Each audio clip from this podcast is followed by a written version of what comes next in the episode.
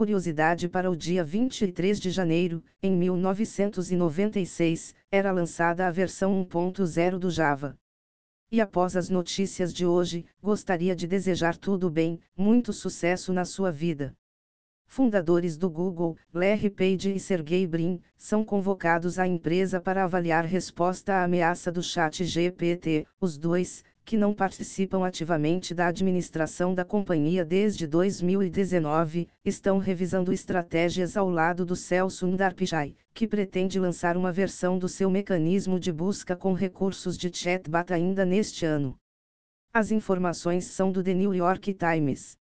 Segurança do Rust não é superior à do C++, rebate criador da linguagem. Bjarne Stroustrup afirma que a iniciativa C++ Core Guidelines ajuda os programadores a utilizar as melhores práticas na hora de escrever código, sem perda de desempenho, além de lidar com vários outros problemas e não apenas o tratamento de segurança de memória. As informações são do site Slashdot.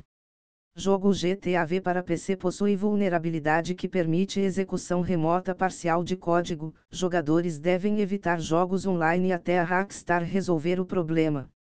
Listada como CV2023-24059, a falha permite que invasores modifiquem arquivos, com ataques já reportados. As informações são do site PC Gamer. Expectativas exageradas em torno do GPT-4 poderão decepcionar as pessoas, diz Cell da OpenAI. Sam Altman negou o rumor de que o novo modelo de linguagem terá 100 trilhões de parâmetros. O GPT-3 possui 175 bi em relação ao quão perto a empresa estaria em desenvolver uma AGI, Inteligência Artificial Geral, na sigla em inglês, Altman afirma que é difícil dizer, mas acredita que virá de uma transição gradual das IAs tradicionais. As informações são do site The Verge. Microsoft elimina equipes inteiras dedicadas ao desenvolvimento de realidade virtual e HoloLens. As demissões demonstrariam que a empresa não acredita mais no futuro da tecnologia ou no metaverso. As informações são do site Windows Central. Fundação Filecoin anuncia primeira missão espacial para testes do IPFS para transferência de grande quantidade de dados a longas distâncias. O objetivo é avaliar como o sistema de armazenamento descentralizado pode permitir melhores e mais rápidas comunicações interplanetárias ao recuperar arquivos de onde estiverem mais próximos, em vez de depender de servidores específicos.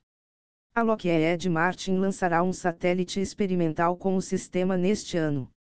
As informações são do blog da Fundação Filecoin. Astrônomos mapeiam mais de 3 bilhões de objetos da Via Láctea, o levantamento mais detalhado até agora. Os 10 terabytes de dados são resultado de uma análise de mais de 21 mil imagens e representam apenas 6,5% do céu noturno. As informações são do site The Register.